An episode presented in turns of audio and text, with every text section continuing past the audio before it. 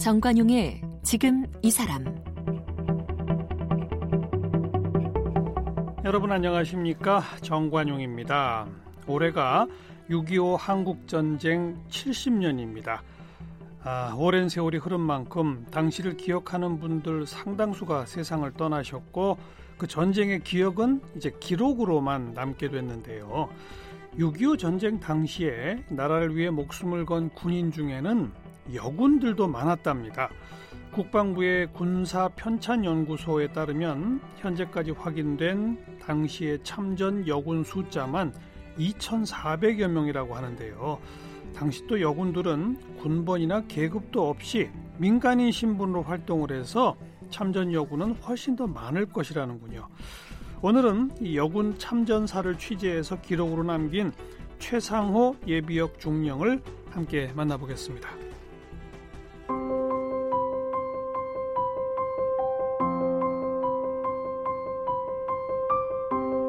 최상우 중령은 1981년 육군 제3사관학교 18기로 육군 포병 소위로 임관했습니다. 1990년부터 2002년까지 서부전선에서 포병 대대장을 지냈습니다. 2010년부터 2년간 국방부 군사연구소에서 근무하는 동안 여군 참전 자료를 수집 분석하고 참전 여군의 증언을 모아서 군 최초로 6.25 전쟁 여군 참전사를 집필했습니다. 2013년 10월에 전역했습니다. 전역 후에도 잊혀져가는 여군의 나라사랑 정신을 알리기 위해 연구와 강연 활동을 이어가고 있습니다. 네, 6.25 전쟁 여군 참전사를 집필하신 바 있는 음, 최상호 예비역 중령 초대했습니다. 어서 오십시오. 네, 안녕하세요. 네, 공식적으로 6.25 전쟁 당시에 공식적으로 여군 편제가 있었던 겁니까?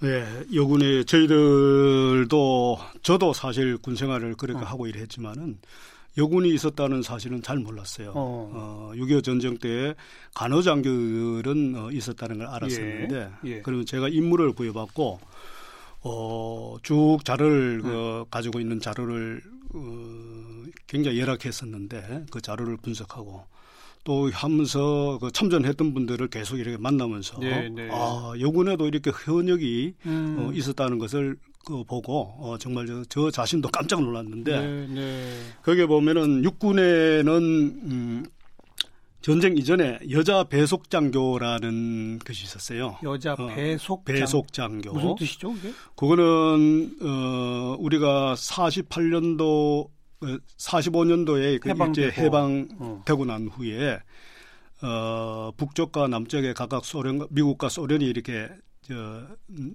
음 점령해서 예, 예. 군정을 예. 했지 않습니까? 그렇죠. 그래 하다 보니까 남한 내에 좌우가 굉장히 대립이 돼서 음. 어, 많이 이렇게 그 인연 갈등이 심했고 학원 내에서도 굉장히 그렇게 하다 보니까 우리 남한 그 학교의 문교부 장관이 에, 공산 거를 신봉하는 인원들에 대한 것을 음. 좀 저하를 시키고 우리 그 학도 호국단을 예, 만들게 예. 됐어요. 예. 그래서 학도 호국단 교육을 시키 교련 교육을 시키기 위해서 음.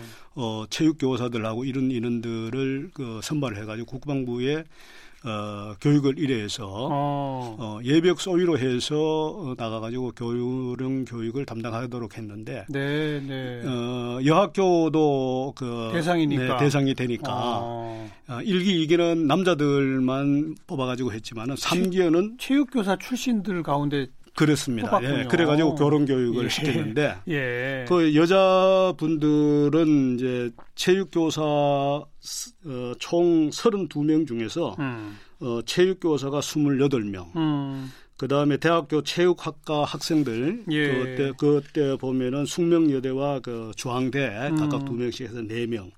조선민족 청년 단원 중에서 4명 해서 총 32명을 교육을 해서 어, 어 학교에 교련 교사를 그 실시를 했어요. 네, 어, 네. 그렇게 하고 난 뒤에 그분들이 그러니까 소위 계급 그렇죠. 예비역 소위로 음. 달고 이렇게 그 일부 인원들은 학교로 복귀를 하고 네. 일부 인원들은 조선민족 청년단에 남아 가지고 하고 대한 그 부인회에 예. 그런 간부로 활동을 하다가 전쟁이 발발됐어요. 네. 그러다 보니까 어 그런 과정으로 전쟁 발발 전에 전에 이 배속 장교로 32명이 예, 예. 공식 임, 임무관 된게 그러면 49년인가요? 49년 7월 달 7월 30일부로 입교를 어. 해서 한 달간 교육받고 그게 대한민국 여군의 최초군요. 어, 여군의 최초라고는 좀 있으면은 다시 한번 제가 다른 그 여자 항공병에 대해서 여자 말씀... 항공병? 네, 네. 그건 또 언제부터예요? 어, 그거는 그 이전에 또 그 했는데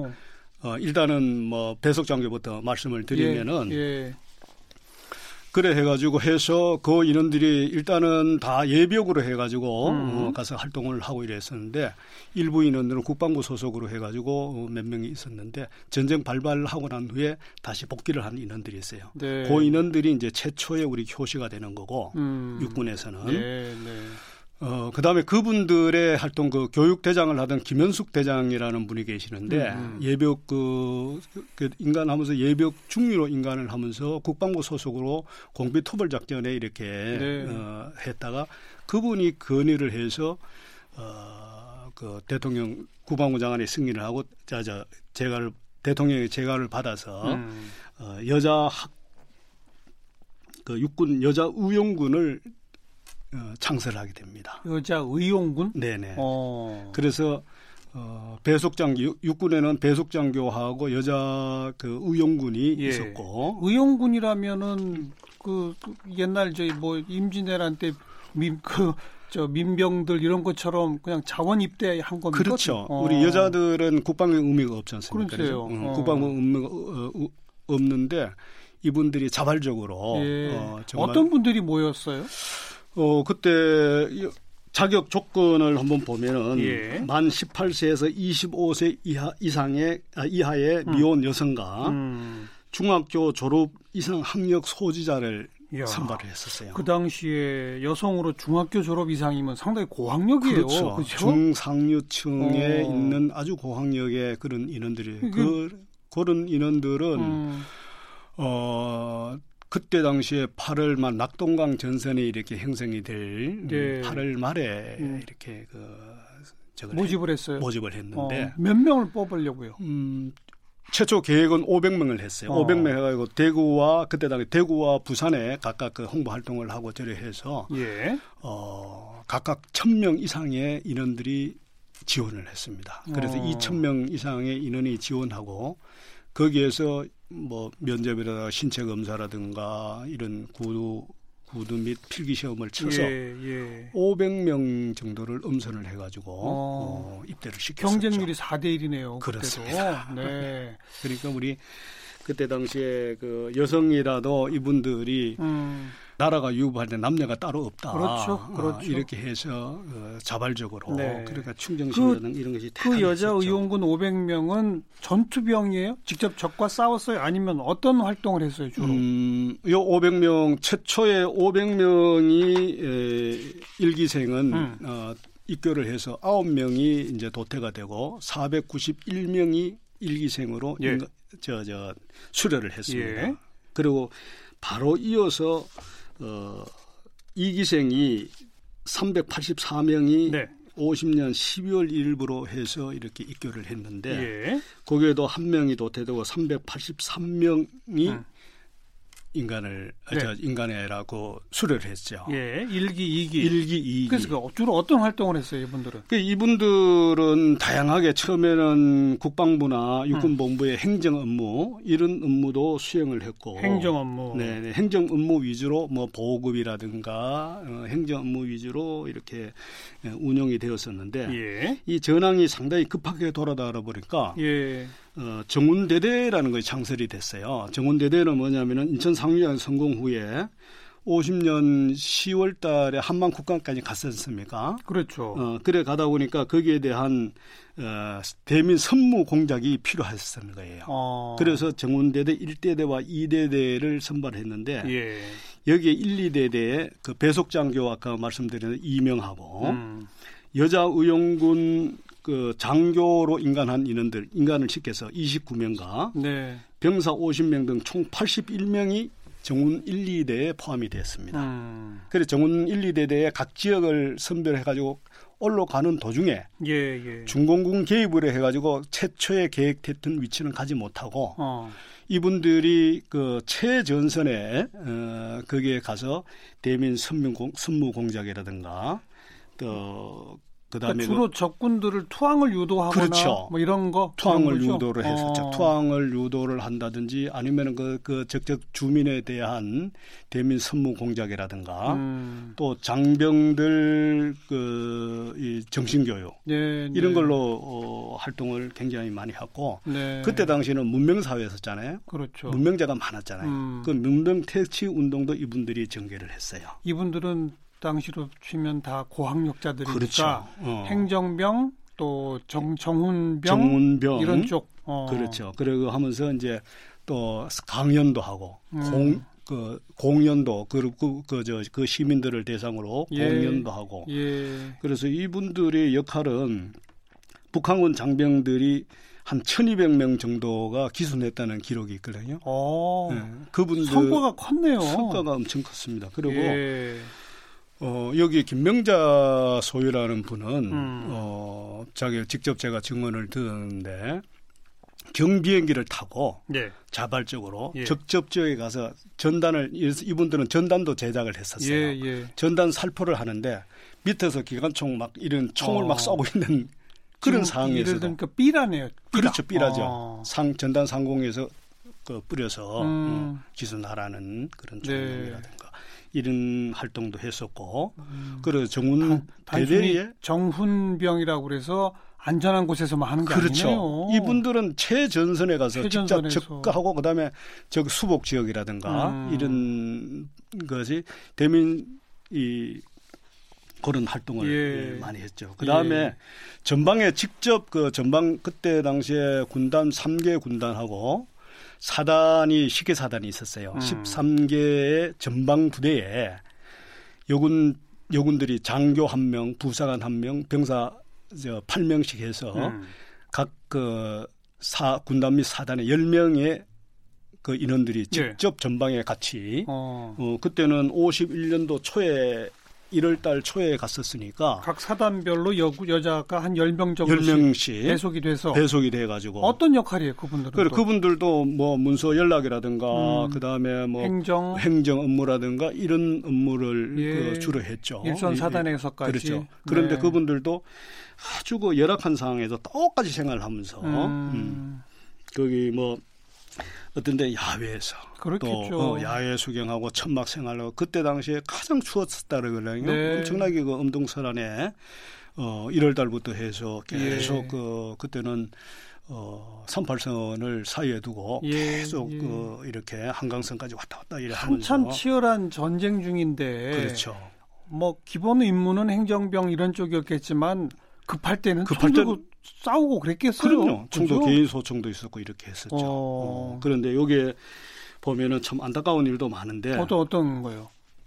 어 여기 그 5군단이 그때 아 3군단이 네. 중공군고 5월 공세 때 힐리 음. 지역에서 테러를 찾아 완전히 포위를 당했었어요. 음. 그때 당시에 뭐 개별적으로 부대별로 이렇게 해가지고 그 탈출하고 이렇게 하면서 그때 그 강원도 속사리에서 3사단 어, 건이순 2등 중사가 음. 거기서 전사를 당하고 네. 또 그렇게 하는 과정에서 3명이 실종이 되고 아이고. 다수 인원들이 동상이라든가 이런 부상이 상당히 많았어요. 네. 여기 또 어, 제가 만나본 분 중에 어, 조금 그 기억에 남는 분이 예, 예. 이기생 이복순이라는 분이 계세요. 예. 이분도 이분 이야기를 들어보면 얼마나 그때 위국 저, 저 충정심이 이렇게 강했는가를 음. 느낄 수가 있는데 이분은 구사단에 그 배치가 되어서 어, 어느 날 아침 인사과로 배치가 됐는데 어느 아침에 기상나팔을 아침 일찍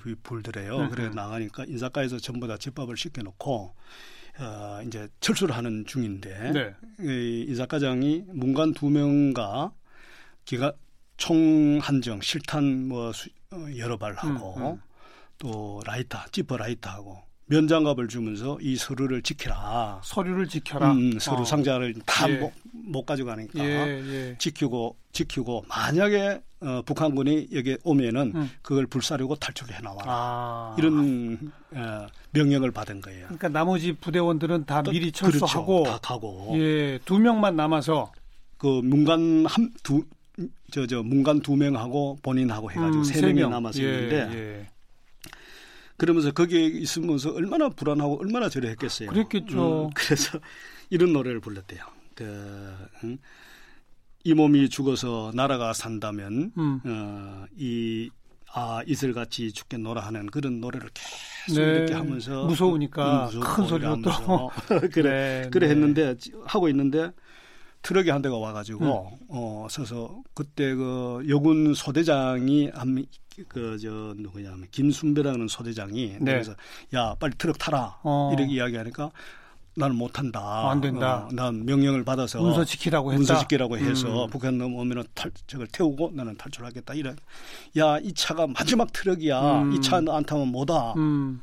이렇게 해가지고 막 옥신각신 하는데 그때 그 오상사라 그런 분이 남자 그 군인이 그러면 내가 지킬 때가 네가 타라. 어. 이래가지고 타고 오다가 트럭이 그 전복 사고가 일어나고 저런 어이구. 전복 사고 일어나 가지고 이때 그 척추하고 이런 것이 많이 다쳐서 음. 7개월 정도 밑에 그 후방 울산 지역의 그 23 육군 병원에 가 가지고 병원 신세 어, 병원 신세를 지고 어. 다시 퇴원해 가지고 육군 본부에서 근무하다가 알겠어요. 한 5년 4개월 정도 이렇게 그 했는데 그 이분들이 저한테 이제 하소연을 하는 거예요. 내가 그때 후유증으로 굉장히 고생을 했고, 네, 네. 어, 그다음에 이걸 좀 전공으로 이렇게 좀 할 수 없느냐 음. 하고 자기의 서류를 계속 제출하고 음. 이랬는데도 어, 그 그때 다치는 부상하고 기록은 있는데 음. 그때 다친 부상하고 지금의 이런 상태하고 연관성. 상관관계를 어. 증명할 수가 없다고 해가지고 계속 안타깝네요. 빠꾸를 찍겠다는 거예요. 그런데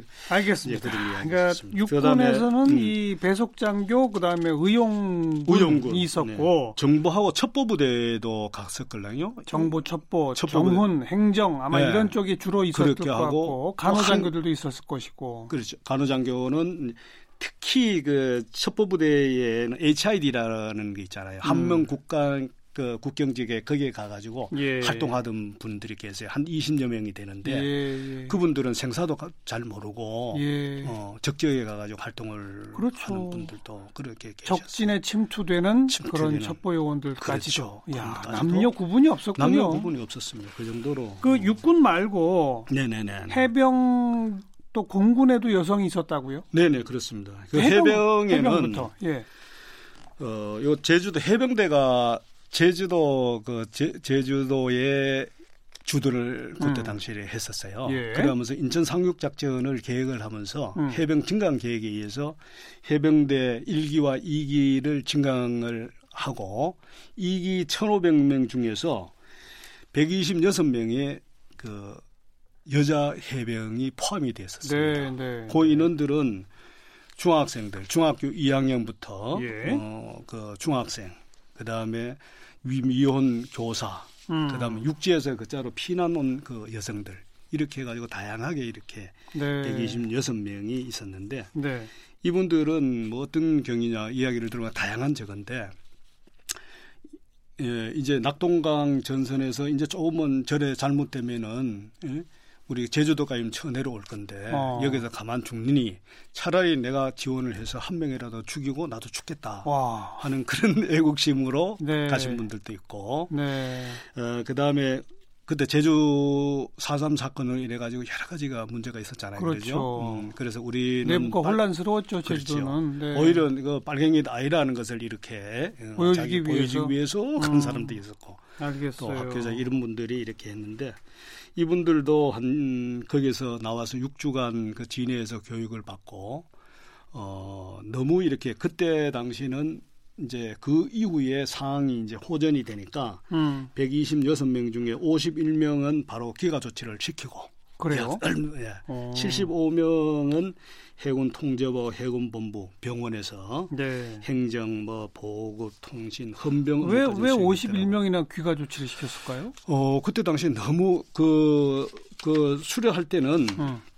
음 10월 정도 되니까 이제 서울이 수복이 되고 이제 전황이 저렇게 아. 어, 되면서 이만큼 인원은 소요가 필요 되지 없다. 필요 없겠다. 이제 우리가 다 이겼다 그런 네, 네. 판단이었겠군요 그때는. 아. 어, 그래서 51명은 어린 학생들 굉장히 어리잖아요. 음. 중학교 2학년생이라 그러면 총도 예. 제대로 못 드는 그런 예. 적인데. 알겠어요, 네, 알겠어요. 그렇게.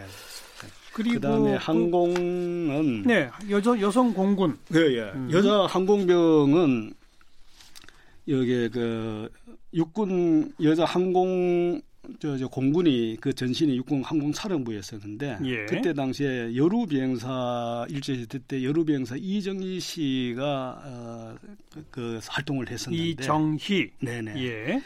그분이 이제 여자들 또 항공 분야의 진출이 어느 정도 가능한지를 실험을 음. 하고 음. 그다음 여성이 임무를 수행하는데 적합한 분야에 대한 여군을 양성해서 활용하겠다는 예. 그런 목적을 가지고 계속 건의를 하면서 예. 49년도 2월 15일에 여자 항공대를 창설을 했어요. 어, 그래서 49년 2월. 40, 2월. 그러니까 오히려 배속 장교보다 빨랐죠. 그러네요. 가장 빨랐었죠. 네, 네. 이렇게 해가지고 요 인원들은 여자 중학교 5, 6학년 중에서 가장 우수한 인원들을 학교당 음. 추천을 받아가지고 어. 어. 여러 명이 모였었는데 그 중에서 다시 면접하고 신체검사 필기시험 이런 걸 쳐서 15명을 음선해가지고 예. 네, 일기생으로 교육을 했어요. 예. 그 다음에 곧 이어서 이제 50년 2월과 4월에도 39명 해가지고 총 그 여자 그 인원들을 음. 54명 중에서 6.25 전쟁이 발발할 때는 의가사하고 병가 이렇게 그 자기들 처음에 생각한 거하고 항공 그분들의 이야기는 항공 조종사를 꿈을 네. 꿨는데 그럼요. 그런 업무가 그때는 뭐 열악하고 이러니까 전투기도 몇 대 없었을 거 아니에요. 전투기가 아예 없어. 6.25 전쟁 났을 때 아예 없었나요? 아예 없었고 어. 경 비행기만 22대가 있었었죠. 어. 북한에는 거기에 반해 가지고 그럼 여, 성 공군들은 그 직접 경비행기 조종까지도 못했겠군요. 조종 못하고 후방에 탑승해가지고 그 예. 교육은 받았다고 예. 그랬더라고요. 그런데 예. 이분들이 그때 당시는 너무나 열악한 상태였었어요. 음. 공군 자체에 그런 비행, 경비행기도 없고 자기 그 장비도 제대로 안돼 네, 있고 네, 네. 여군들을 운용할 만한 그게 안 됐어요. 그래서 음. 6월 20일 그 김포에 그때 사령부가 있었는데 6월 25일 날 전쟁이 발발하는 26일 날 바로 그게 피탈이 되는 겁니다. 어. 그러다 보니까 이분들을 운영할 수가 없으니까 26일 날 수원으로 급히 그냥 철수를 하면서 예. 항공병들 해산 명령을 내버려 복귀 기가 조치를 그래요? 거예요. 네.